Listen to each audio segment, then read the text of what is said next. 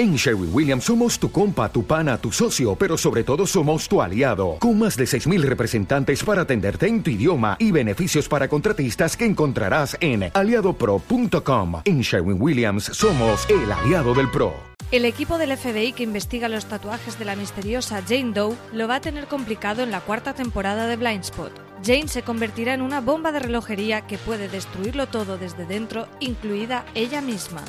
Blindspot continúa explorando la identidad de esta misteriosa mujer que apareció en Times Square con amnesia, desnuda y con el cuerpo repleto de crípticos tatuajes.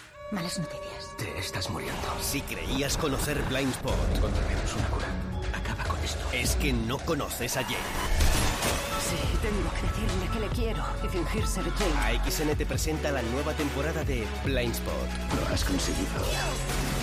Te has infiltrado en El FBI. El jueves 7 a las 11 menos 10 de la noche, estreno en exclusiva Eres Remy. Intenta detenerme. en AXN.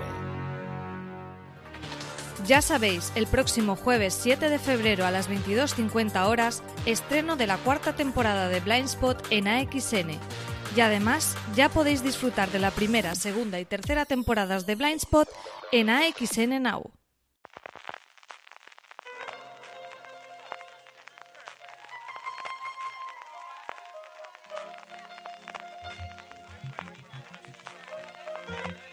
Estás escuchando Fuera de Series con CJ Navas. Bienvenidos a Gran Angular, el programa de fuera de series donde analizamos cada semana un tema del mundo de las series de televisión en profundidad. Hoy vamos a hablar de esa relación entre el mundo del stand-up y de las series de televisión, de todas esas series protagonizadas, perdóname, por cómicos y monologuistas o que tienen de una u otra forma relación con el stand-up comedy, que ahora mismo vive un momento tan tan dulce que siempre lo ha tenido, Francis. Aquí me pones de este momento, no siempre ha tenido este momento dulce. Pero ahora está. Que ha tenido rachas, sí, sí. Vuelve a estar de plena ahora actualidad. está petándole, además con Netflix que incluye tanto stand-up, que bueno, y también ahora con HBO España que, que tiene stand-up, pero sobre todo con Netflix y con Nanette y con un montón de fenómenos, y hasta en España ha tenido repercusión el fenómeno. Eh, vamos a hablar de ello con Francis Arrabal, pero sobre todo vamos a hablar con ello con Iggy Rubin y creo que lo introduzcas tú, Francis, porque tú realmente eres el que a mí me introdujiste en el mundo de Iggy Rubin. Así que te toca hacer las presentaciones a ti. Bueno, eh, lo primero, bienvenido Iggy, que es un auténtico placer eh, que estés hoy con nosotros para hablar de este tema. Hola Francis, hola CJ, encantado muchísimo, me hace mucha ilusión que contaréis conmigo. Pues eh, sobre todo la, mm, la idea de contar con Iggy a la hora de hacer este gran angular que nos apetecía para hablar de este salto que han tenido los cómicos de, stand-up eh, al mundo de las series.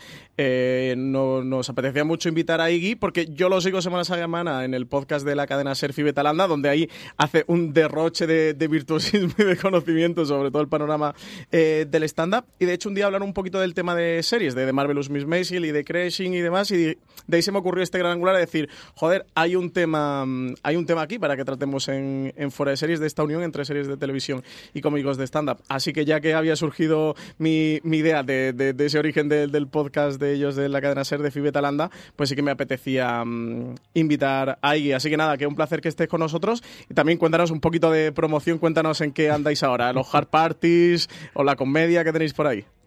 Nada, nada, eso da igual, CJ, que nos come tiempo, venga. Eso lo decía yo, lo decía yo.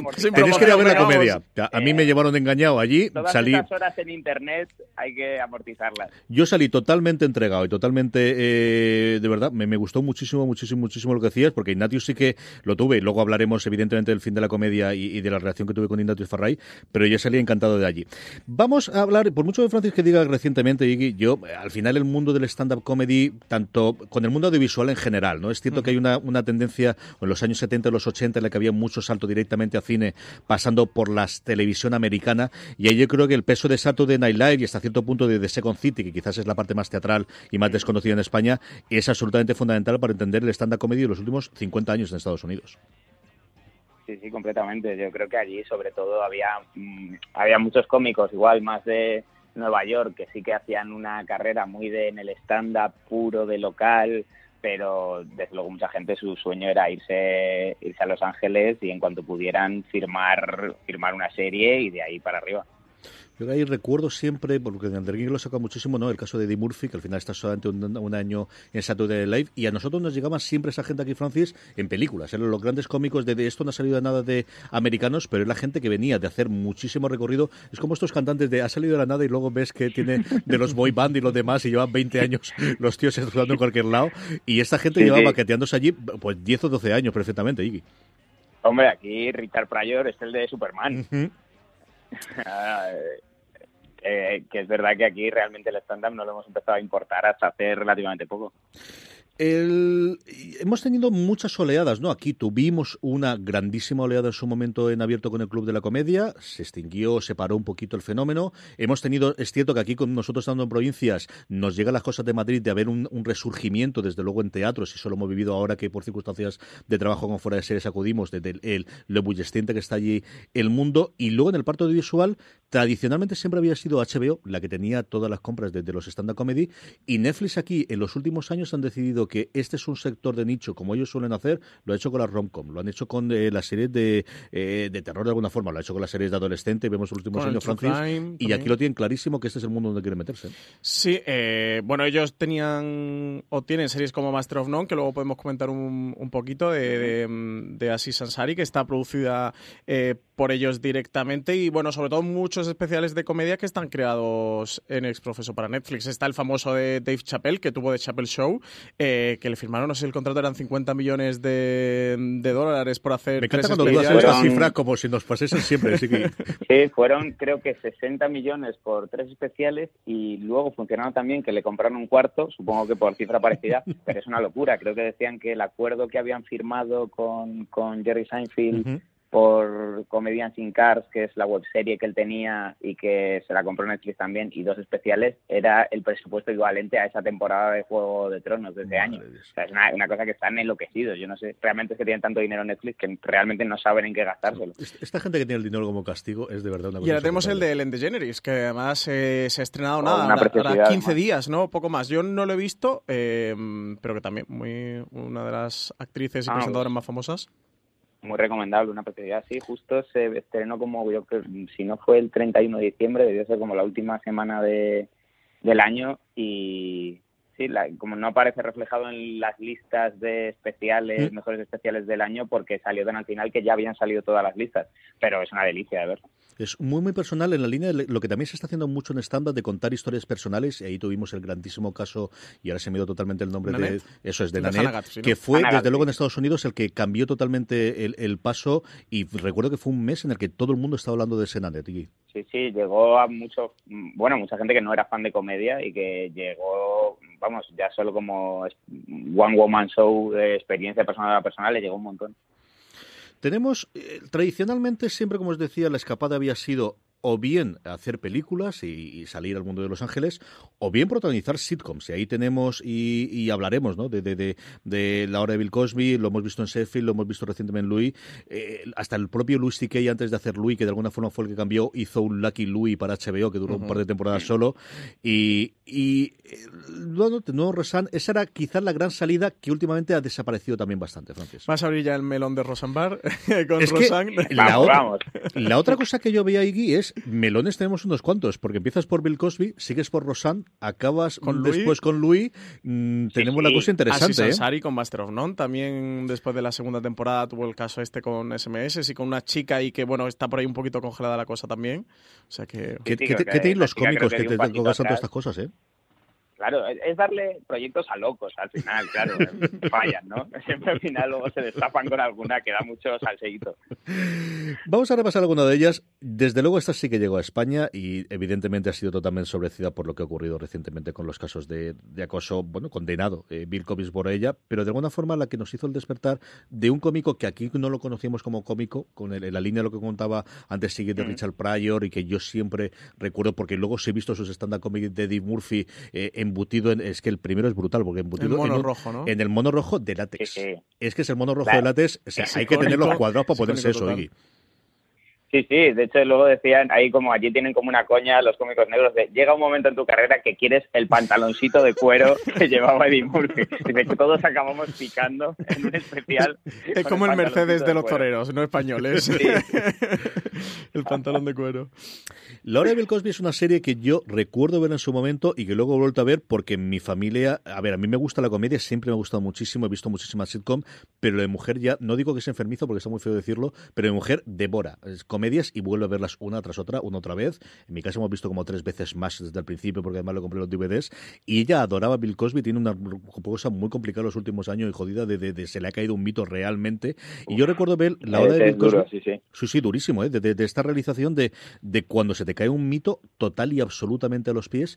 Yo recuerdo verlo en de Bill Cosby, incluso una cosa que después él hizo para CBS en la primera época, mira, Man Findes, de Les Mumbes, el todopoderosísimo jefazo de la CBS, ahora también caído de Que desgracias por el tema de acosos sexuales, caso más, sí. que cuando cogió las riendas lo primero que hizo es quién hay por ahí que esté en paro y que pueda fichar, y hizo una cosa llamada Cosby, muy menor, muy comparada, pero esta fue una de las grandes series muy vista desde luego aquí en España. Iggy. Mm, Sí, sí, sí, es de esas series que recuerdo ver de pequeño y vamos, yo creo que junto con Team Herramientas Taylor, de, de esa gente que años después me enteré de que eran cómicos de stand-up y dije, ah, bueno, que esto, claro, que esto, eh, estábamos mirando el mundo por un, el ojo de una cerradura.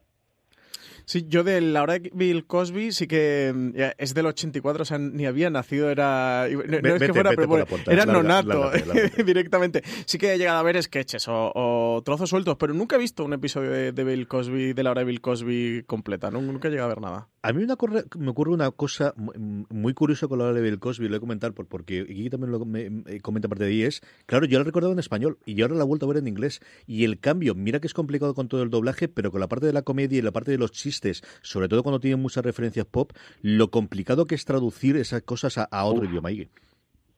Sí, sí, completamente. Eh, sí, aquí a mí ya me mosquea que hay veces que aquí los especiales de comedia en los subtítulos, cuando es referencia a un famoso de allí, lo cambian por un famoso equivalente de aquí y, y me saca un montón, me, me, me deja descolocadísimo. Yo recuerdo eso con los calzoncillos de en su momento del, de Regreso al Futuro que te cambiaba porque Calvin Klein no era conocido aquí. Entonces no recuerdo qué marca habían utilizado aquí en medio en la primera versión. Y es una cosa eh, que con el tiempo se ha pasado, claro. Sí, sí, sí, sí. Recuerdo aquí Calvin Klein. no que sea. Calvin Klein. Es que es de las, la de las cosas que recuerdo de, de- que bueno. tengo todavía el, el doblaje en la cabeza. Hace tantísimo tiempo que, leche, si estoy Attack Kingdom en coreano, o sea, de estas cosas durísimas que me meto yo entre pecho y espalda. Pero sí, sí, sí lo recuerdo yo.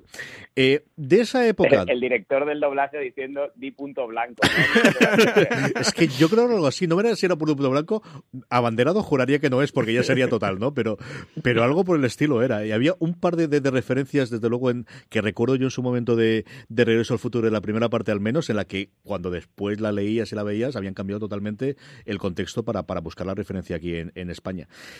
De esa época de los 88, venga, hablamos el otro melón. Ya que hemos metido Bill Cosby, cojamos directamente Rosanne y luego ya llegaremos a Louis y llegaremos a Cizansari. Rosanne se emitió del 88 al 97 y quizás daba justo al contrario. Hasta Bill Cosby, la sitcom tradicionalmente de familia, habían tratado de elevar un poquito. De hecho, era clásico el, el caso de Bill Cosby de que los dos eran médicos, ¿no? De elevar el estatus de una familia negra en Estados Unidos. Y Rosanne, de alguna forma, sirvió en su momento como eh, revulsivo a esa eh, imagen más o menos idílica y mostraba la- lo duro que podía ser el trabajo de una clase media en Estados Unidos en esa época, de una clase blanca, eso sí es cierto, y con todos los privilegios de al final de vivir en Estados Unidos, pero fuera de esa idea idealizada en la que aquí no hay que pagar alquileres, aquí no os preocupéis que la luz siempre funciona, y ese constante búsqueda de, oye, que, que hay que llegar a final de mes y los problemas que tenía.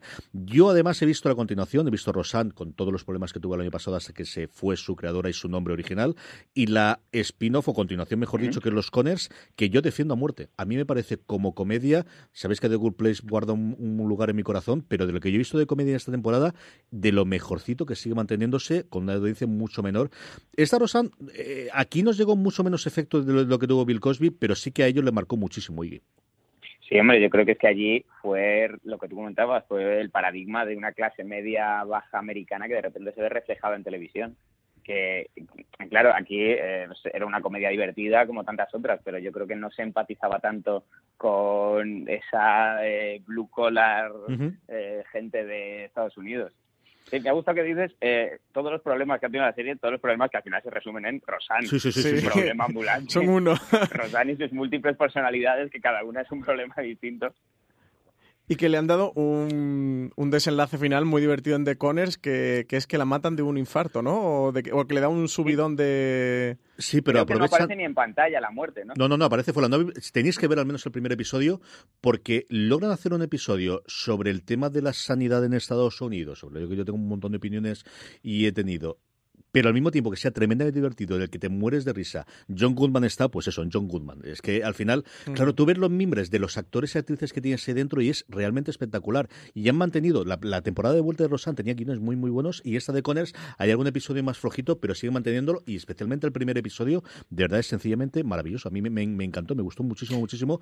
Y ese punto, yo creo tan complicado, pero que yo creo que también hace las buenas comedias de jiji, jaja, y de repente un golpe dramático de decir, leche, ¿qué ha pasado aquí en la pantalla? Que alguna de estas series, de las grandes series que vamos a comentar, lo hace habitualmente, esta de verdad que para mí que lo conseguía. Sí, yo creo que además en, los 80, cuando hablábamos de Cosby, de Rosana al principio, sí, sí que había ese componente como de moralina en muchos capítulos. De, de repente, un capítulo era eh, Theo Hastable está en las drogas y de repente, eh, como había que hablar de las drogas, de repente el niño de la noche a la mañana se veía en una trama de drogas que decía, pero esto dónde, de dónde ha salido? y a las dos semanas era el SIDA. Entonces de repente el capítulo era un drama que pues yo venía a reírme aquí, ¿qué ha pasado? Sí, sí, sí. De todas formas, lo de Rosan ahora, la única diferencia con, eh, con los años 90 es que ahora tiene Twitter y en aquella época no había, porque esta mujer siempre ha sido una caja de explosivos, ¿eh? Esta mujer es absolutamente terrorífica y terrible. de siempre. Y sí, sí, también es tiene delito que una persona que lleva tantos años eh, bajo tratamiento y tal se le siga dando acceso a su cuenta de Twitter. O sea, lo primero que tienen que haber hecho esos directivos es requisarle el móvil y las contraseñas. ¿Cuánto, ¿Cuánto ha facilitado Twitter la vida de los cómicos y cuánto lo ha complicado por otro lado, Iki? Eh, yo creo que nos sale a, a pagar completamente. que se lo digan a Kevin Hart con la gala de los Oscars. sí, sí. O sea, se ha perdido mucho dinero este año, ¿eh? No solo este, ¿eh? y no creo que vaya a ir a mejor. El PIB de los cómicos con Twitter ha caído es este que, Uf, y encima no podemos pasar por donde lo venden, porque sería tan sencillo como, pues no lo uséis, no podemos. No, eh, esta es nuestra maldición. Eh, Nacho García, un cómico, eh, lo dice siempre, dice cómicos, nos creemos que lo que decimos es muy importante. En eso se resume nuestra profesión. Entonces siempre tenemos, caemos en la tentación de, uff, este pensamiento, ¿cómo me lo voy a quedar para mí solo?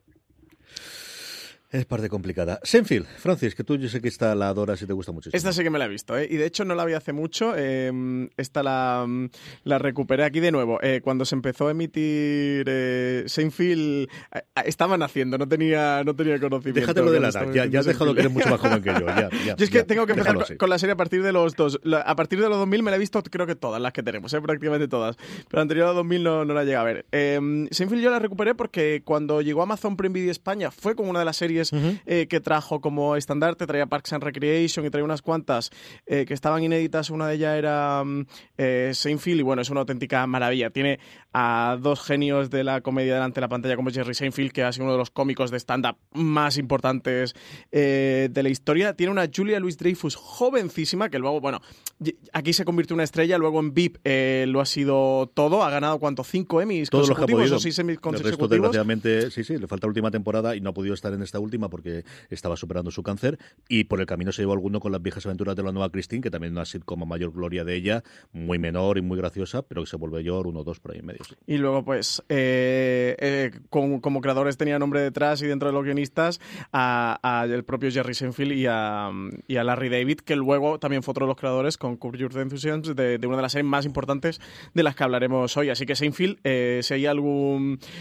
oyente que esté ahora mismo y, y no la haya visto, o sea, esta hay que verla, esta es imprescindible, eso están todas las temporadas en Amazon Prime Video, por Dios que la vean en versión original, que a nadie se le ocurra ver esto eh, doblado y es una genialidad de la comedia en donde vemos la vida también del, del cómico. Vemos a Jerry Seinfeld en ese escenario, él haciendo sus monólogos, haciendo stand-up comedy y donde tienes ese contacto con el espectador. De una mezcla un poco de, de sitcom, de, esa habitación, eh, de ese salón del, apartamento del, personaje Jerry Seinfeld, pero que también va al club a hacer stand-up. Esta quizás fue la primera eh, vez que, el, público español, antes de, la oleada, desde luego del Club de la Comedia, veía lo que era, eso sí, en viñetas, en pequeños trocitos, lo que era un stand-up comedy de micro, de asiento, eso sí, aquí los chistes todos callan bien y todo el mundo se reía, Iggy.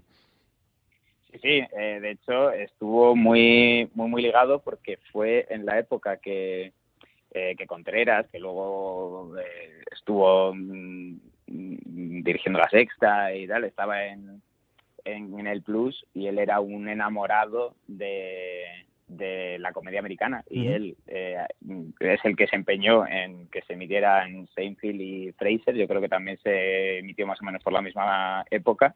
Y el que dijo vamos a empezar a hacer a hacer monólogos en España y este el formato del me lo quiero traer aquí creo que lo primero que se hizo por aquella época fue eh, él allí en, en Globo en Globo Media les encargó a un par de guionistas de allí que escribieran algún monólogo que interpretaron en el Círculo de Bellas Artes la gente que en ese momento estaba haciendo Caiga quien caiga, eh, sin, sin cámaras ni nada, como para testear a ver qué tal encajaba aquí ese género. Los guionistas, básicamente para fijarse, solo tuvieron Seinfeld y, y Seinfeld ha marcado realmente todo lo que ha ido después, porque cuando esa, esa actuación en el Círculo de Bellas Artes salió muy bien, y de ahí entró en producción el Club de la Comedia, que durante muchos años fue el único contacto que teníamos aparte de Paramount Comedy con el stand-up comedy y de ahí que haya venido tan marcada en España la comedia por comedia observacional, que es básicamente la que hacía Seinfeld y que es la que muchos de nosotros asociamos a los primeros monólogos que vimos. El nunca les ha pasado, ah, a mí eso me pasa. Pues sí, es que eso, la importancia de, de es, es total y de hecho creo que es una de las comedias más influyentes también de la historia de, de la televisión. Eso ya no solo dentro del género de, del, del stand-up, sino, sino dentro del género como comedia televisiva. Y además una cosa importante, porque luego contaremos alguna que nos ha gustado mucho, que nos ha funcionado, pero que nunca ha sido grandes éxitos. Seinfeld, después de una primera temporada que nadie daba un duro por ella, que se salvó porque le gustaba mucho a la gente de la cadena, fue un exitazo brutal. O sea, de verdad, mm. tenía unas audiencias sencillamente espectaculares. Eh, cuando ahora hablamos siempre de Friends y hablamos como de los grandes éxitos de, comedia en Estados Unidos, Seinfeld, eh, sistemáticamente, ahora se hablaba también con todo el tema de la renovación de Friends por Netflix, eh, sistemáticamente todos los estudios, nuevamente, siempre externos, porque Netflix no da los datos más que cuando quieren sacar pecho y entonces dice, Élite la ve un montón de gente y no te digo nada lo de Bird Box y tal. Seinfeld sistemáticamente está en Estados Unidos, fuera de Estados Unidos funciona peor, pero en Estados Unidos es la serie más vista en streaming dentro de Netflix, de ese sistema que yo creo también es otra cosa que en general la comedia y en especial la sitcom y hay, que es esa relación con las personas de veo dos episodios y no pasa nada que si ya los he visto que lo vuelvo a ver otra vez. Y yo de eso no sé su circo alrededor, pero a mí me ocurre un montón de gente que es así. a mí me llama muchísimo la atención, sobre todo yo lo he vivido con, con Friends, que en, en casa de mis padres yo recuerdo y no lo digo de broma, cinco años que esos DVDs estuvieron puestos en bucle como eh, ruido blanco en, en, la casa de mis padres permanentemente, o sea, y, y se seguían y nos sabíamos todos los chistes y la comedia tiene un punto de que el gag te tiene que coger por sorpresa, pues no sé por qué, o sea, cómo de bien están hechas que, que las sigues disfrutando igual. Sí, sí, Seinfeld además sigue siendo muy divertida. Es que si la ves como un espectador eh, actual no se te queda antigua, ni incluso el humor se te queda, mm, se te queda antiguo. Sigue funcionando, sigue teniendo eh, gags que son muy divertidos. El personaje de Kramer que es extraordinario, que se habla siempre un poquito menos por no ser el de Jerry Seinfeld, pero, pero Kramer está espectacular, que es Michael Richards, el actor que, mm, que lo hacía. Y nada de eso, que hay que ver Seinfeld. Yo traía mi reivindicación de hoy, que era que hay que ver Seinfeld. Yo Seinfeld la salvo por Julia porque es la única actriz que hay ahí dentro. O sea, el resto, si son más o menos graciosos, no te digo yo que no, no es nivel Aziz lo que tiene Seinfeld, pero casi casi, ahí estamos. Y Julia demuestra porque es, pues yo creo que la mejor actriz de comedia que hay, simplemente y posiblemente una de las mejores actrices, punto. ¿no? al final siempre tratamos, y, yo soy el primero que, que, tira la primera piedra y que peca de esto, de separar los actrices y los actores de comedia cuando luego mm, están al nivel de cualquier drama y cuando se le da la oportunidad de hacerlo, están ahí. Tenemos aquí en el guion alguna cosa intermedia entre los 99 y los 2000 antes de acercarnos, pues eso, a la última década que quizá donde tenemos.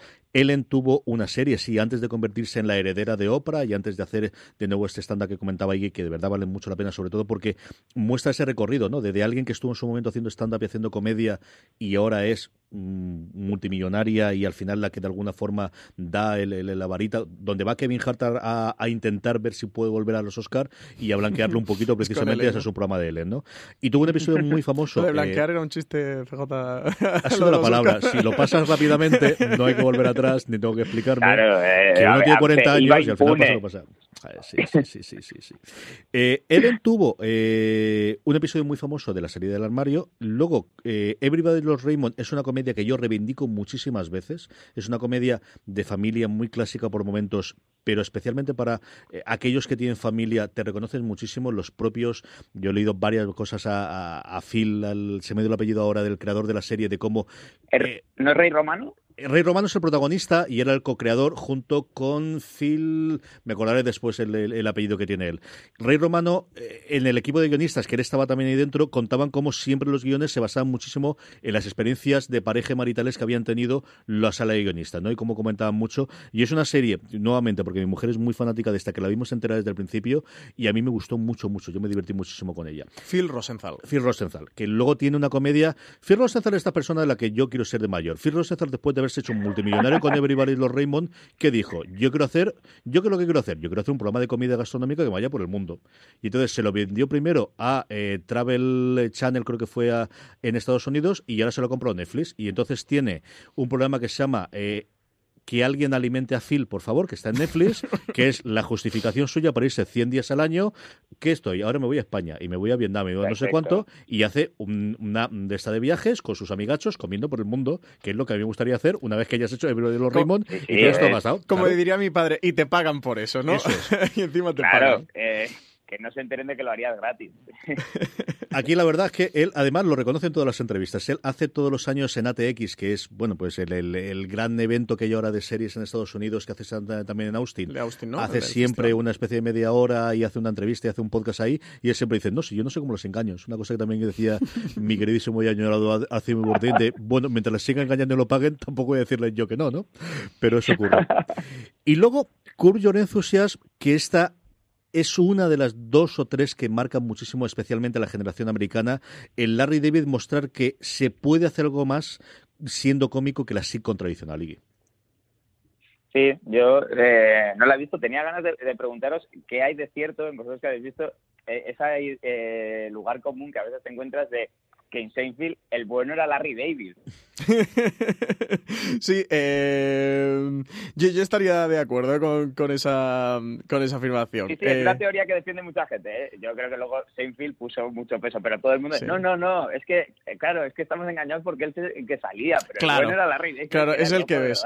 yo te lo recomiendo, yo creo que te va a gustar mucho. Está íntegra disponible en HBO España, de hecho estrenaron una última una temporada hace unos seis meses, por ahí una última eh, temporada. A mí la serie me resulta fabulosa. Creo que si coges em, como puntos capitales, puedes tener Seinfeld, Curb Your Enthusiasm y luego hasta acabar en, en Louis, que son las tres series un poquito que con un margen de 8 o 10 años entre sí van marcando esa estela que de la, de la cual surgen ramificaciones y, y, sobre todo se empiezan a ver series que son todas... Esta es la nueva Seinfeld y, hay una hora durante cinco años de nueva Seinfeld. Esta es la nueva Curious Enthusiasm. Esta es la nueva Louis y de repente hay siete, ocho... Bueno, todavía estamos en la época de la nueva Louis, aunque ya creo que nadie va a hacer un pitch a una cadera diciendo esta es la nueva Louis. Sí, pero... Eh, ya se buscan eh, carreteras secundarias para, para, vender el mismo proyecto, sí. Sí, ya no, sé cómo la venderán, pero creo que esta es la nueva Louis, no, no lo dirán. Este es el nuevo Louis y eso ya no, no se venderá así, pero quizás son eh, las tres series que eso que han un poquito capitalizado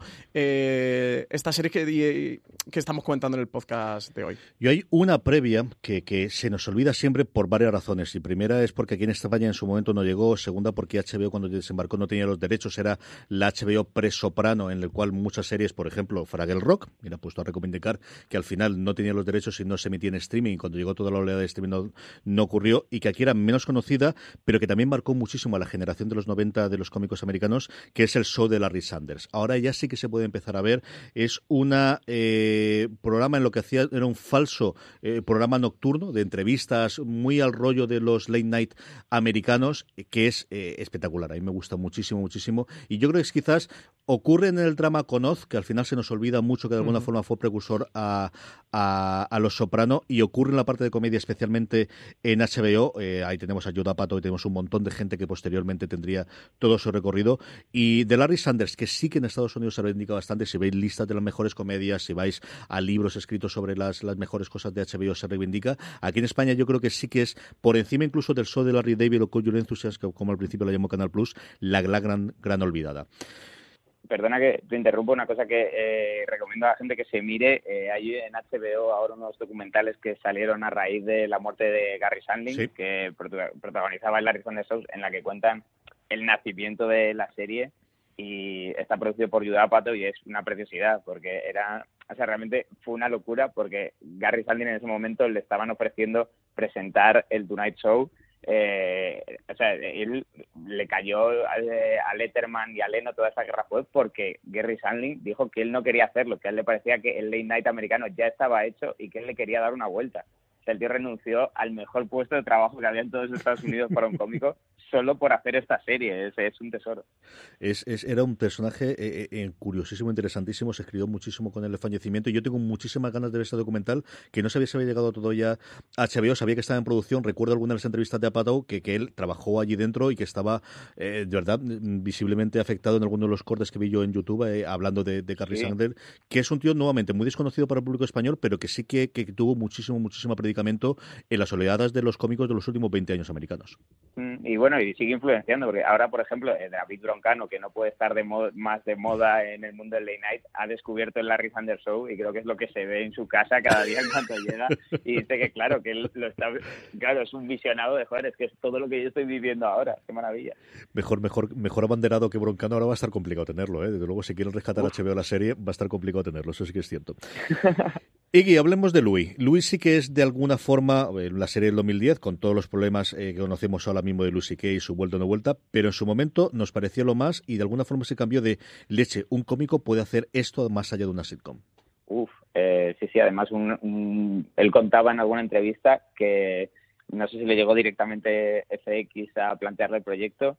Dijeron, queremos que hagas una sitcom. Y dijo, es imposible, no, no, mm, no voy a poder hacerla porque yo querría eh, escribirla eh, y, no me vais a dejar y tal. Y dijeron, hombre, hombre, pero ¿cómo vas a eh, cómo vas a escribirla y dirigirla? No sé qué. Y dijo, sí, sí, es que es lo que os digo, es imposible. Le llamaban a la semana, oye, que queremos que lo hagas. Y él les decía, no, pero es imposible porque yo además querría editarla yo, que, no, hombre, pero eso no podemos. Y decía, sí, sí, sí, es que es lo que es, no, es que no puedo.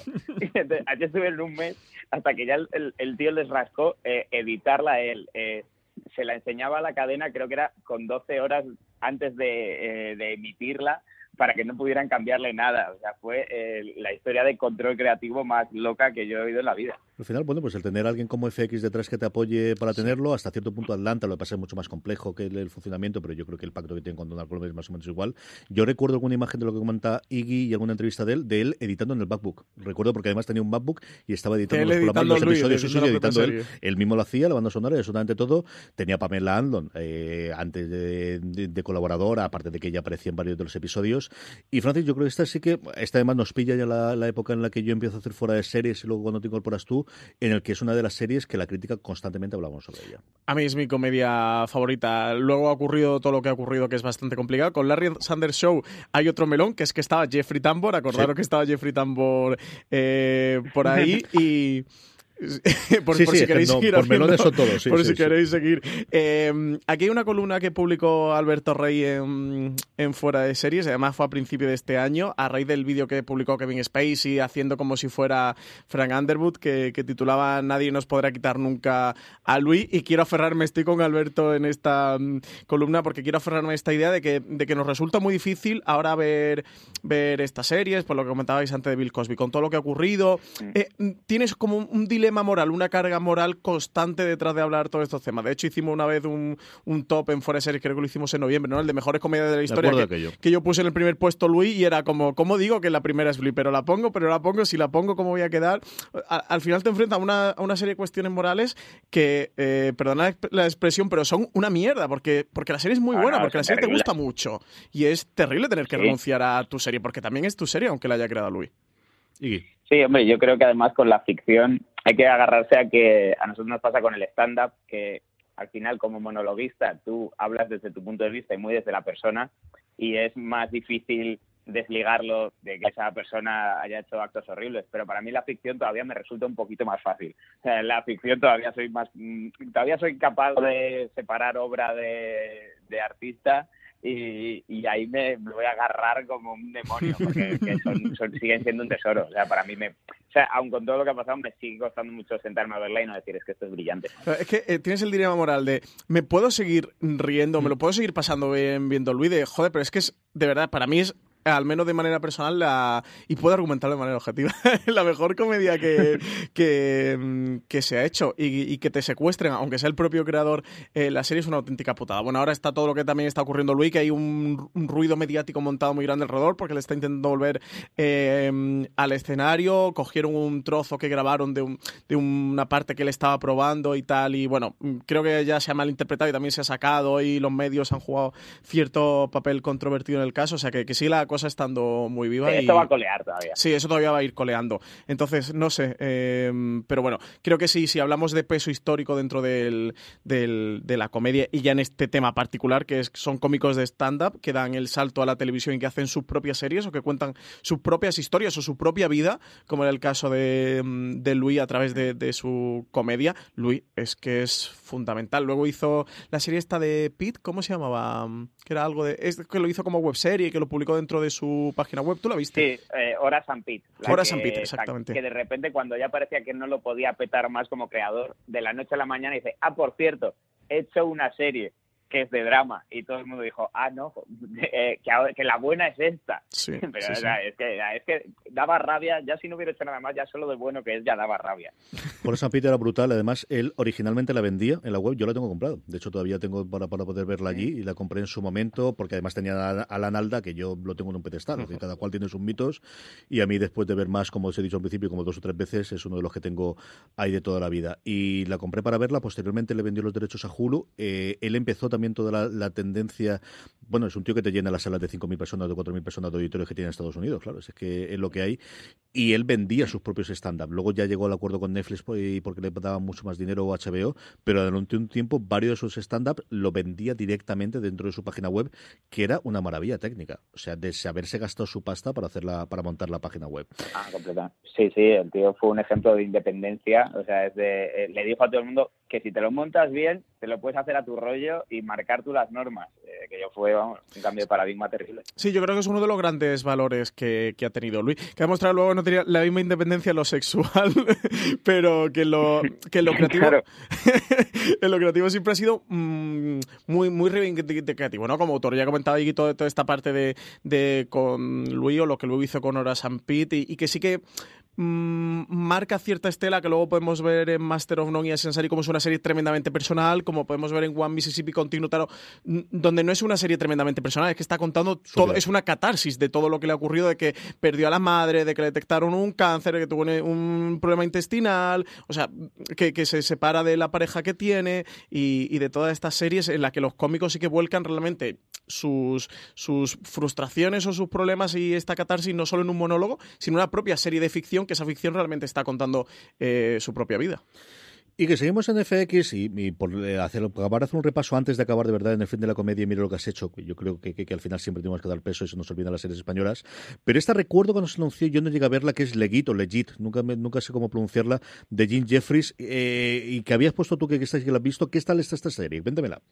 Esta, es, bueno, sí, Jim Jeffries es uno de los cómicos que ha estado petándolo más en Estados Unidos. Yo creo que FX hizo la jugada a ver si le salía otro otro Louis y no, no llegó a levantar tanto el vuelo. La, la serie creo que tiene dos temporaditas que se ven se ven muy, muy a gusto. La verdad es muy bonita, no tiene tanto stand-up.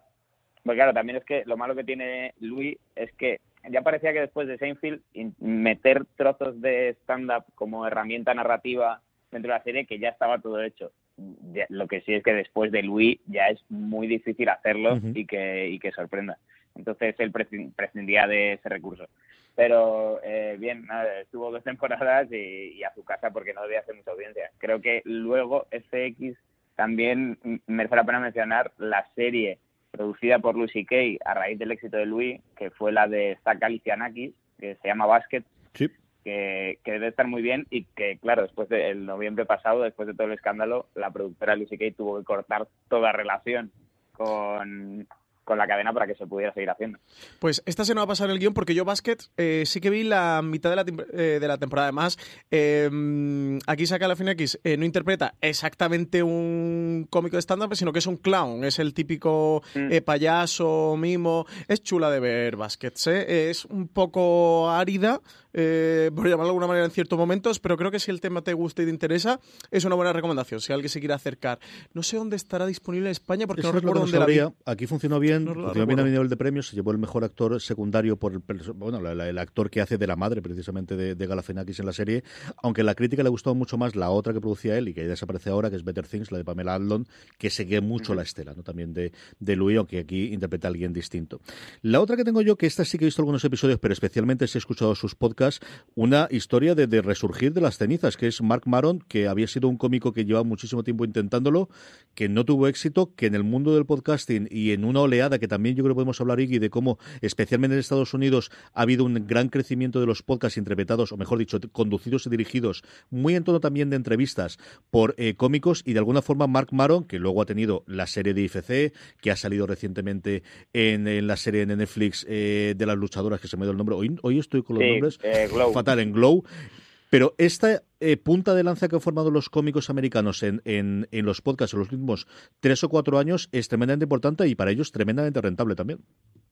Bueno, ahora yo creo que hay muy poco, yo me estoy dando cuenta a raíz de Ciudad Talanda que sí que profundizamos más en torno a la figura del cómico, que ahora es muy raro el cómico americano que no tiene su propio podcast mm. en la plataforma que sea eh, realmente sí, hay un cuidar al fan que antes cuidabas en el local, cuidarlo en el salón de su casa con los auriculares o con los auriculares mientras hace gimnasia, que ahora casi no se concibe una carrera sin que tenga su podcast. Y, y Maron con, con What the Fuck, eh, que es, realmente sí, un proyecto que él empezó desde el garaje de su casa, porque él, bueno, él lo cuenta siempre y lo cuenta en la serie, que él tenía una, una una personalidad muy tóxica con respecto al éxito, que tenía muchas envidias de gente, claro, es un tío que empezó con Luis, eh, que empezó con un montón de cómicos, con Sara Silva, con cómicos que él ha visto triunfar a su alrededor, ver que a él no le tocaba nunca, y dijo, bueno, pues me lo voy a montar por mi cuenta, en mi casa, eh, entrevistando gente en mi garaje. Y sí, yo creo que vamos, durante años ha sido el, podcast de más éxito que ha habido en Estados Unidos. La serie refleja un poco esto, eh, las partes del podcast sustituyen un poco lo que en Luis serían las partes de stand-up, y, y es en torno a su vida. Sí, de ahí hasta llevar a Obama, ¿no? Que lo llevó al garaje a entrevistarlo. O sea, que, mm. ahí fue donde eh, petó, yo creo que marmaron a nivel internacional, porque recuerdo que en España todo eso se vio reflejado, incluso a nivel de los podcasts, ¿eh? O sea, la, mm, popularidad que le dio al podcast, el podcast de Marmaron entrevistando en su garaje a Obama, que hombre, no está mal, ¿eh? entrevistar al presidente de los Estados Unidos en el garaje de tu casa. Sí, eso fue es un pequeño esta gira que se hizo Obama, que fue a, a, Al Between Two Ferns de Sakalisianakis, mm. yo creo que era una gira que estaba haciendo como para mm, publicitar el Obamacare o no sé qué fue, pero que sí, que sí, que de repente estamos en todas partes y la gente como yuhu, yuhu. Yo recuerdo la entrevista con Bill Simmons, pero él sí que fue en, su momento a, la Casa Blanca y el icónico de Maron era eso, el garaje, ¿no? Y la foto de ellos dos en el garaje pequeñico y he metido, bueno, pues que al final es un, desde luego un antes y un después. Vamos a saltarnos alguna de las series que no nos vayamos de tiempo, pero sí quería comentar Lady Dynamite, porque al final es la primera que tenemos mm, junto con Master of None, que yo sé que Francis la quiere comentar antes de que terminemos la parte americana, de, eh, eh, de Netflix y protagonizarla por una mujer, ¿no? Que es quizás el gran salto que nos faltaba, que es tradicionalmente, y lo hemos hablado hasta ahora, siempre teníamos, sí, en el elenco había actrices, cuando teníamos al final una sitcom, o teníamos gente alrededor, pero la cantidad de mujeres que hacen stand-up y que empiezan a encadenar, y aquí yo adoro a Tig Notaro por encima de todas las cosas y mucho más, pero quizás es un poquito la bandera de Netflix que apuesta definitivamente por el stand-up y todas las ramificaciones y apuesta por tener una mujer encabezando un proyecto de comedia. Iggy. Sí, sí, sí, ah, porque la verdad es que no dejan de ser excepcionales. Sí que te vienen a la cabeza, pues Sara Silverman también lo tuvo en algún momento, Cameron Esposito tiene alguna con su mujer en, en esto, pero es verdad que la, el que te llegue Netflix y diga no, por aquí. La verdad, la pena es que leí hace poco que no les han renovado la tercera temporada, pero la serie es una delicia, o sea, tanto en la manera de narrar que tiene, que es súper original. El proyecto creo que fue de un desarrollo muy lento y, y María Banford hizo mucha insistencia en ella como cómica siempre ha dado mucha visibilidad a eh, problemas mentales que ella sufre de depresión de, haber estado internada muchas veces de medicación y quería hacer la serie en torno a eso y, es divertidísima y a mí de las series que he visto que, que no, no, soy experto, pero el, la manera de narrar me volvió loco, de con saltos en el tiempo, como una narrativa en tres momentos distintos de su vida y todo eso a la vez al servicio de la comedia. Es una, es una preciosidad. Yo esta la tengo pendiente porque es de las, de las que tenemos así eh, que hemos preparado para el, para el programa como eterna pendiente. A ver si aprovecho este fin de semana y me la, me la veo porque esta vez se me ha quedado descolgada. Y además María Banford me, me resulta una tía muy, muy interesante y muy divertida. Y ese humor así que tiene un torco surrealista lista, eh, sí que te hace como coger mucho cariño. Ahora vale, háblame de None porque si no, no me lo vas a eh, ¿Tenemos tiempo? Así que tienes un minuto. Luego ya pasó Iki y, y hablamos que de Classic. pierda, por favor. eh, bueno, yo es que junto a Luis, eh, para sorpresa ya de nadie tuya, CJ y todos los oyentes de Fuera de Series, es mi, mi comedia favorita, aunque como diría también Richie Fintaro de Fuera de Series, es de estas comedias que no hacen gracia. Es dramedia, él cuenta un, una vida aquí sí de ficción, eh, no se está interpretando a él mismo, pero sí que tiene eh, ese punto con, con, la realidad que aunque no se interpreta a sí mismo, él no es Asis Ansari en, en la serie, sí que la serie sí va episodio por episodio contando temas que a él le tocan o que le han tocado dentro de su vida. Toca el tema religioso y sobre todo eh, de los musulmanes, él es de origen pakistaní. Trata junto a Alan Young, que es el co-creador de Master of None y también cómico, que, que se conocieron eh, porque Alan Young estaba como guionista en Parks and Recreation cuando Aziz Ansari estaba eh, como actor. Hay un episodio que se llama Parents, que, que trata el origen de cada uno, de cómo Alan Young, no sé si es coreano, de Corea del Sur o japonés, no estoy seguro. pero bueno, en cualquier caso, que uno de los padres asiáticos y el pakistaní eh, y de padres emigrantes. Trata mm, otro episodio sobre los. Eh, se llama Indian Son TV, que es, sobre la representación racial de los, de los indios los pakistaníes dentro de las series de televisión y del cine. Es decir, trata muchos temas que le han tocado a él muy de cerca. De hecho, su personaje es un aspirante actor dentro del, de la serie, por eso digo que, que no es Asian Sari como no, tal. No, no, me piques, no voy a, pero... no voy a entrar. No, voy a entrar. no, no, lo he conseguido, CJ. entrar, pues la segunda temporada es un homenaje al cine italiano que tienes que ver, CJ. Tú ponme lo mejor. en blanco y negro, rodar los dos primeros episodios. A mí me parece una, una obra de arte, me parece una joya Master of None. ¿Y tú has llegado a ver algo de Master of None? No, no, y es eh, una serie que me llama mucho la atención porque me la ha recomendado mucha gente de fuera del mundo de la comedia. O sea, es de esas series que también ha democratizado eh, especialmente y vamos, o sea, de alguna novia que he tenido, que mira que yo intento verme todo de comedia, que me la descubra ella y que sea ella la que me dice, tío, tú tienes que ver esto que es, que es increíble. De hecho, él tiene el, el primer monólogo que hizo para Netflix, sí. que no recuerdo cómo se llama, y no sé si tú te acuerdas. No. No, no me acuerdo, la verdad. Él tiene un monólogo, el primero que él tiene dos en Netflix. El primero que hizo eh, trata en cada pieza que tiene el monólogo, son seis piezas, las seis son episodios episodio, de Master of None de la primera temporada, tal cual. Hay uno que trata el, el amor en pareja, que es uno de los eh, leitmotivs que tiene la primera temporada de Master of None, y varios de los temas, el de los indios y la representación sí, sigue racial. hablando de serie que no hablamos de, de la comedia. Venga, tira, tira. Matías, tú sabrás. Yo no digo nada. Y Crashing, Crashing hay que tocarlo también, ¿eh? Antes de Vamos con Crashing, que está loco ahora con Crashing, Iggy. ¿Por qué hay que estar loco por Crashing? Hombre, Crashing es... Claro, yo siempre me pasa con estas series que no sé si desde fuera del mundo de ser cómico se disfrutan tanto como desde dentro, pero esto es el reflejo más crudo, es una serie de Pete Holmes, eh, como siempre Pete Holmes, eh, auspiciado por Judapato, que es el que le ha protegido en todo su periplo en, en el mundo de la televisión y narra el, los principios de Pete Holmes como cómico en Estados Unidos que no tienen nada que ver con mm, la dureza que tiene eh, la dureza que tiene allí con la dureza que tiene aquí. Allí, para ir a probar a cualquier micro abierto de comedia, te tienes que pasar cinco horas repartiendo flyers del local, tienes que pagar por actuar y es crudísima. O sea, yo había momentos de la serie que la tenía que eh, darme una semana de descanso y decir, Dios mío, es que dejo la comedia de lo duro que realmente es esto, visto por los ojos de Pete Holmes. Eh, Tú estás flipando, Flipetis. Sí, ah, no, hago un pequeño paréntesis por el de Asis Ansari, porque quería recomendar el monólogo, a mí me gusta bastante, se llama eh, Asis Ansari Live at Madison Square Garden. Tú entiendes eh, que la gente sabe entrar en Netflix, buscar a Cizansari y que salga. Pero es ¿no? que tiene dos, tiene dos. Eh, es, ese, el de, es el del Madison Square Garden, no el de Purita Life. El otro es muy malo, ¿no? Eh, no, el otro también está Ah. bien. Todo lo que hace Cizansari está bien. Sí. Jota, no, no malo, hace nada malo, mal. casi no va a hacer nada. Ni los sándwiches se lo hace este hombre mal. Que yo lo conocía antes que vosotros viendo Parks and Recreation. Eso es no, verdad, no me lo descubrir Es ahora. verdad. no Eh, por Crashing, no, estoy muy de acuerdo con, con Iggy. Creo que muestra muy bien, sin conocerlo, porque no pertenezco al mundo del stand-up comedy como, como Iggy, creo que sí que relata muy bien lo duro duro que es dedicarse al mundo de, la comedia. De hecho, me recordaba mucho viendo la serie, que llegué a ver en su momento cuando se estrenó, pero vi el primero y no me gustó demasiado. Para preparar este programa eh, decidí volver eh, a verla. He visto los dos primeros episodios y me he enganchado a ella. Me la voy a ver, tengo tres temporadas por delante, así que sí que la voy mm, a seguir. Pero eso, por ejemplo, en Phoebe Talanda, ellos en el podcast cuentan muchas cosas así inside de, mm, de comedia y se estilan un poquito en, en Crashing. Es un monologuista absolutamente destruido en su peor momento porque la novia eh, se la ha pegado con otro y se enfrenta al escenario a subirse y eso un poquito exorcizar sus miedos y se la pega más grande todavía y a partir de ahí, sobre todo el primer episodio, todo lo que le pasa,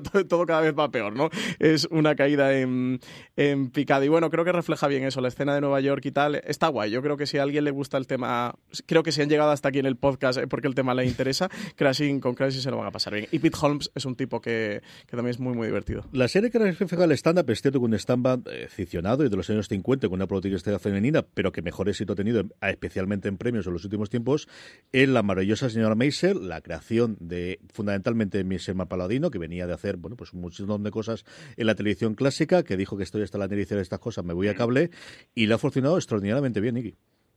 Sí, sí, para todos los fans de las chicas Gilmore, que aquí estamos, eh, los Sherman Paladinos, haciendo una serie que, es una preciosidad, o sea, refleja la comedia de esos años de una manera interesantísima, con una protagonista femenina que es brutal. Y eh, me llama mucho la atención que, bueno, ella sin ser cómica, eh, las partes que tiene haciendo stand-up, dices, bueno, pues hubiera sido de las mejores cómicas de stand-up de la historia es eh, súper, súper recomendable, muy, muy bonita. Yo, vamos, eh, llevo dándole la abrazo a mis padres para que la vean, porque por fin una serie de cómico que os va a gustar, papá. sí, yo creo que es eh, uno de los principales motivos de que hayamos hecho este gran angular. Yo creo que precisamente es el éxito de Marvelous Miss Maisel, una serie a la que hemos hablado mucho, le hemos dedicado muchísimos programas, hemos hecho reviews sobre ella, hemos publicado críticas en la web, noticias de la cantidad de premios, grabamos hace un rato el programa de streaming y como en los SAG Awards le han dado el premio a mejor elenco de comedia, le han mm. dado a Rachel Brosnahan el premio también a Mejor Actriz de Comedia. Ella está mm, fascinante, se está cosechando todos los premios, tiene ya mm, globos de oro, Emmys, a par, o sea, ya lo usa para pillar la puerta y que no se de la cocina y que no se le cierre cuando abre la ventana, ya es bestial. que, no, que no me la toquen, que le dé texto, pero que no me la toquen, por favor, que nadie le diga nada, que, que no le dejen Instagram, que no le dejen Twitter, por favor, que nadie me la toque. Sí, y se está cosechando una cantidad de premios impresionante, ya está espectacular y un gran éxito de Michel Mampalino, que además ya comentaba, que como curiosidad, lo ha comentado en varias entrevistas y Alberto Rey, eh, que estuvo en, Roma. en la presentación de Roma de la segunda temporada, eh, eh, sí que me contaba como hoy Michel Paladino estuvo allí comentando a los periodistas que el motivo de hacer ella esta serie era porque su padre era cómico, era cómico de, stand-up en los años 50, en los años 60, que ya lo había vivido desde pequeña y le apetecía contar toda esa escena que ella había vivido tan de cerca porque la había visto en sus padres. Y lo comentaba al hilo de que la segunda temporada, yo la segunda temporada no la he visto. Por lo visto, el personaje de Miss Maisel se va a hacer una como una ruta, ¿no? Por hoteles judíos de comedia. Sí, los Catfield. Exactamente, que decía que, que, su padre la hacía y que le apetecía meter, insertar esa trama dentro de, mm, de la serie porque ella recordaba todo, todas aquellas vivencias de, de pequeña. Así que de nuevo, aquí no es eh, la vida directa del cómico lo que vemos reflejado en la serie, pero sí del padre del, de, mm, de Amy Sherman Paladino eh, y que ella coge y lo cuenta a través de, de Marvelous Miss Maisel. Y aquí sale, em, tenemos aquí un, en el primer episodio, ¿no? Salía quién era... Mm, Lenny Bruce. Lenny Bruce, exactamente, que era uno de sí, que luego se convierte en un personaje regular dentro de la serie. Y sí, hombre, yo creo que para dentro del mundo del stand-up comedy, junto con Richard Pryor o George Carlin, son de los primeros que empezaron a hacer esta comedia, que yo creo que es realmente la que ha hecho que existan tantas series basadas en vidas de cómicos, que es la comedia autoconfesional y no de comentar el día a día que todos compartimos, sino de desde la experiencia personal y desde la anécdota. Sí, tiene ese, un poco esa ancla con la realidad de eso, que te, ya en el primer episodio te mete un personaje como, como Lenny Bruce, que por supuesto lo detiene porque la está liando petarda. sí, porque es a lo que se dedicaba básicamente, a de comisaría. Vamos a España, que nos queda nada, cinco minutitos para, para ir terminando, pero sí quería que, que, comentásemos, bueno, pues las dos series y lo que han significado, no lo que significó en su momento y, lo que han significado ahora también para el tipo de comedia. El fin de la comedia es una serie que, que bueno, para fuera de series lo guardamos muy bien con corazoncito, porque al final Francis y Arrabal y yo nos conocimos gracias al estreno en su momento que hizo Movistar Plus del fin de la comedia. Yo siempre recuerdo cuando hacíamos entrevistas en el fuera de series tradicional, dos entrevistas que a mí me encantaron hacer, uno tiene otros días mejores y otros peores, pero recuerdo una que hicimos con los hermanos Sánchez Cabezudo cuando hicimos el especial de crematorio, que salí muy contento de cómo salió, y luego otra con Ignatius Farray, que Iki, tú lo tienes muy cercano y es un amor de señor. O sea, de verdad que es un tío que bueno, es, es, una cosa Juan que Ignacio, ¿no? Como le dicen. Sí, sí, soy Juan Ignacio. Eh, sí, en realidad, vamos, yo tengo la suerte de ser muy amigo tanto de Ignatius como de Miguel Esteban y Raúl Navarro, que son los otros co-creadores de la serie. Y, pues, hombre, es un proyecto que calcula el cariño que le tengo. Lo he visto nacer desde que se sentaban ahí en la Plaza del 2 de Mayo ellos a escribir los capítulos hasta el, la grabación del piloto que fue como un año antes del estreno de la serie y vamos para to para todos los cómicos en general y a mí como amigo suyo en particular hemos vivido como un milagro que se haya hecho esto. De hecho, Iggy, tú sales en la propia serie. Sí, sí, sí. Eh, por, ya os digo, por amigo, porque si no, ¿de qué? pero. Tienes un pero, papelito ahí dentro de la serie. Sí, sí, sí. Eh, tanto en la primera como en la segunda temporada eh, me, han, me, han, guardado ahí un par de líneas que es, pues todas mis eh, constituyen todas mis entradas en IMDb los tres capítulos en los que salgo del fin de la comedia. Bueno, todo el mal inicio de IMDb, ¿eh? ¿eh? Peores, peores plazas hemos tenido. Esto es un gran inicio, sí, señor. Aquí yo creo que estamos esperando a ver quién, quién le, claro, quién le, quién, quién le saca hueco en la agenda a esta gente para poder hacer una tercera temporada sí. ahí. Es que tienes amigos muy ocupados, esto no puede ser. Sí, sí, sí, y es que encima parece que no, pero es muy, vamos, ya la primera temporada fue un éxito y aún así costó sacar adelante la segunda. Es una cosa de esto que no se explica, de qué hace falta para que una serie en España te renueve una segunda temporada. No se pueden ganar más premios, nos han nominado un Emmy, pero sí, hombre, yo creo que la tercera temporada está, está en cabeza de todos. No sé si producida por Comedy Central o por Movistar o por quién, pero yo creo que tiene que ocurrir. Yo se lo pregunté a Miguel Esteban porque coincidimos nosotros el primer Fuera de Series Live, que es el evento que hacemos de Fuera de Series en directo todos los meses en Espacio Fundación Telefónica. El primero que hicimos precisamente fue con Capítulo Cero y con Joaquín Reyes y Miguel Esteban que vinieron a presentar la serie. Luego nos fuimos a cenar todos juntos y a Miguel Esteban se lo preguntaba. Le digo, oye, nos preguntan mucho en Fuera de Series porque es una pregunta que nos suelen hacer bastante los oyentes y los lectores de, oye, como nosotros siempre estamos hablando de la serie y la traemos a colación habitualmente, ¿cuándo va a haber una tercera temporada? Y se lo preguntaba Miguel grada, Esteban. La grada nerviosa. Sí, están ahí los, los, los hooligans del fin de la comedia. Y le digo, oye, siempre me preguntan, ¿cuándo va a haber una tercera temporada? Y, y, me dijo eso, bueno, pues que era un poco complicado, que al final Comedy Central, que se tenían que un poco alinear todas las piezas, que luego hacer una serie era un proceso creativo muy largo, que era complejo, que ellos también tenían otros proyectos. Miguel Esteban a mí me decía personalmente que le apetecía eh, meterse en otras cosas o hacer otras cosas diferentes. Decía, dice, al menos hoy, dice, a lo mejor dentro de tres meses o de seis meses me entran muchas claro, ganas de hacer. La nominación al Emmy le uh -huh. está supuesto a ellos un, claro, es un una, una recaidita en esa dependencia. Y, pero sí, bueno, Raúl y Miguel es que bueno, ahora están trabajando con Netflix en alguna serie y entonces que paralela tiene la comedia como de otra temática y otro rollo.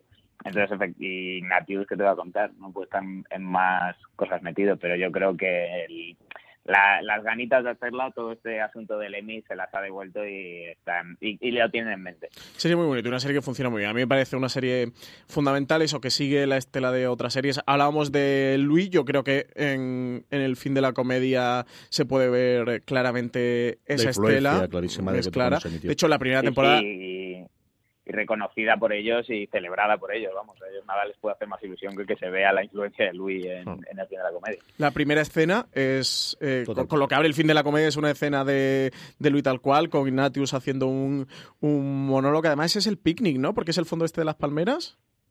Sí, sí, sí, que también es, es, donde grabamos el eh, Talanda, los monólogos. Creo que es el, el espacio de comedia más eh, grabado y en, en, la historia, porque sí que es verdad que es punto de encuentro de muchos cómicos ese bar eh, de Madrid. Y, y, el dueño Adrián es majísimo y nos deja ahí grabar desde, pues eso, desde el fin de la comedia a el corto más truchero que te imagines, nos cede el espacio y nos deja hacerlo allí. Si frente a la comedia funcionó muy bien de entre la crítica y con público, la que realmente lo ha eh, roto todo, comunicado por Movistar Plus, es bueno pues el, llevar a Berto Romero a nuevamente interpretarse alguna versión de sí mismo, comer lo que has hecho. Este mismo mes de febrero nos llega la segunda temporada de una de las series que está en el top 5, según la propia Movistar Plus, de lo más visto en su en su categoría, bueno, en, toda la ficción, sí, en un año que no había Juego de Tronos y todo lo que queráis, pero vamos, al final estaba la 5 junto con Ar de Madrid y, bueno, pues eh, esa muestra de, de, Berto Romero, que era quizás alguien que siempre había salido como segundo pegado a Buena Fuente, que es capaz de cabezar uno de los grandes éxitos de, de al menos eh, las series en los últimos años en España, Francis. Sí, eh, yo creo que también eso es otra serie fundamental, a Movistar le ha funcionado genial. Yo ahora mismo no sabría decir porque Movistar cuando, al mes de Ar de Madrid, que le funcionó tan bien, que se colocó como la ficción más vista de la plataforma, ellos sacaron una nota de prensa ofreciendo datos. Mira lo que has hecho, no recuerdo si estaba la segunda o la tercera. A mí me falla porque no recuerdo si esa nota de prensa era del primer episodio de temporada completa. Si es de primer episodio, creo que la peste está por encima, pero de temporada completa está, mira lo que has hecho. La serie está genial. Aquí es Berto, de hecho la serie le llama Berto, se está interpretando a sí mismo. De hecho, la segunda temporada, que nos han pasado la sinopsis, que se estrena el 22 de febrero, tiene un, un giro ya de metaficción total que es Berto, que se enfrenta al segundo embarazo de su mujer después del primero que sale en la primera temporada y que tiene el hijo, y que durante este segundo embarazo eh, coge un, un, trabajo que es hacer una serie sobre su vida eh, teniendo la experiencia de ser padre. O sea que es la ficción que se da la vuelta dentro de la realidad y ya en un doble giro la broma mm, definitiva. Yo tengo muchísimas ganas de esta segunda temporada, eso se estrena el 22 de febrero en Movistar y sí que pueden ser los dos ejemplos más claros eh, que tenemos de, cómicos de, stand-up, de cómicos muy reconocidos por su labor dentro del stand-up, como son Ignatius o, Berto Romero, y también, bueno, junto a Ignatius en el fin de la comedia, Miguel Esteban o Raúl Navarro, que también son cómicos, que también hacen stand-up y que han tenido su, serie propia y que se refleja en eso, esa tradición norteamericana eh, dentro de nuestro país. ¿Y qué, efecto ha tenido la profesión, el éxito que ha tenido Mira lo que has hecho? Eh, pues hombre, la profesión todavía es pronto porque mm, en España todo va muy despacio y las producciones siguen siendo muy conservadoras. O sea, fíjate que a raíz, o sea, que a raíz del éxito del cine de la comedia surge surge la de Berto y en, y en quien se confía es en Berto, que no puede ser una persona más consagrada y más... Eh, o sea, la gente aquí todavía va a ir despacio, y, pero bueno, hay plataformas, que sé yo, un poco en la línea de esto, eh, Soy una pringada, ha estado haciendo una serie, sí, ahora creo que están trabajando en la segunda temporada, yo creo que plataformas como Play, Fluxer, hay, es verdad que hay muchas más plataformas donde hacer cosas y Movistar está apostando a lo bestia. Eh, yo creo que van a surgir más cosas. Creo que sobre todo es un, es un momento en el que la clave estará en una cosa que, que se ve en la serie de Berto, que es como eh, que haya cosas que contar y puntos de vista que ofrecer. Berto, yo me acuerdo que me comentaba cuando estaba trabajando en la serie que, claro, no quería contar lo que ya había contado el fin de la comedia. O sea, que él al final tuvo que ir a, a su paternidad, a, pues ahora en la segunda temporada, a la creación de una serie, pero es verdad que tanto Berto como Ignatius, junto a Miguel Esteban y Raúl Navarro, son personas que son especialmente brillantes. O sea que ahora eh, creo que nos queda ver muchas apuestas que a ver qué sale, porque eh, se, va a meter, espero, eh, mucho dinero y esfuerzo en hacer estos proyectos y supongo que con resultado irregular, pero bueno, todo lo que sea movimiento estamos encantados. Y estaremos aquí desde luego en Fuera de Series para contarlo. Eh, Igor Rubín, ha sido un verdadero placer eh, tenerte aquí y hablar contigo y es que me encanta, ¿qué quieres que te haga? a ver, eh, igualmente, aprendo muchísimo con vosotros, es, me hacéis un regalazo. Muchísimas gracias, Iggy. Francis, que, el próximo no será tan molón porque no tenemos a Iggy, pero volveremos a estar aquí. Ah, yo estoy emocionado y encantado de haber estado aquí en este programa con, con vosotros y con Mil gracias a él y recomendar a todos los oyentes de Fuera de Series que ya que Iggy es modesto y no quiere que le hagamos promoción, que escuchen el podcast Fibe Talanda, donde si han disfrutado el tema que estamos hoy tratando y, los cómicos, el mundo de las series, ahí tratan el mundo de los cómicos, el día de los cómicos y todo lo que pasa en la comedia, eh, tanto norteamericana como, como española, y en YouTube tienen el canal de YouTube de Fibe Talanda, donde tienen esos monólogos que graban en el picnic que antes hacíamos, y nada, tienen Hard Party con Castelo y con Jorge Ponce, tienen un mogollón de cosas por ahí, tienen la comedia, que que nada, que lo busquen por Nunca agradecer lo suficiente a mi querido Miguel Pastor que después de aquella derrota en el Bernabéu me llevase a ver la Trágica comedia. derrota, la Sí, mayor sí, sí, derrota del sí, Madrid sí. en el Bernabéu con el CSK. y que del cual estuvo muy gracioso y, y se rieron mucho de la gente que fue allí, me llevase a, a- a ese programa en el que yo conocí a Ignatius y tuve el placer de verdad de conocer en un escenario a Iggy Rubin. Iggy, un abrazo muy muy fuerte, de verdad, gracias por haber estado en Fuera de Series. muy grande a los dos, Francis. Y a todos vosotros, querida audiencia, el próximo no será mejor porque nos traerá Iggy, pero estaremos de todas formas. Gracias por escucharnos en Fuera de Series y recordad, tened muchísimo cuidado ahí fuera. Dispatch,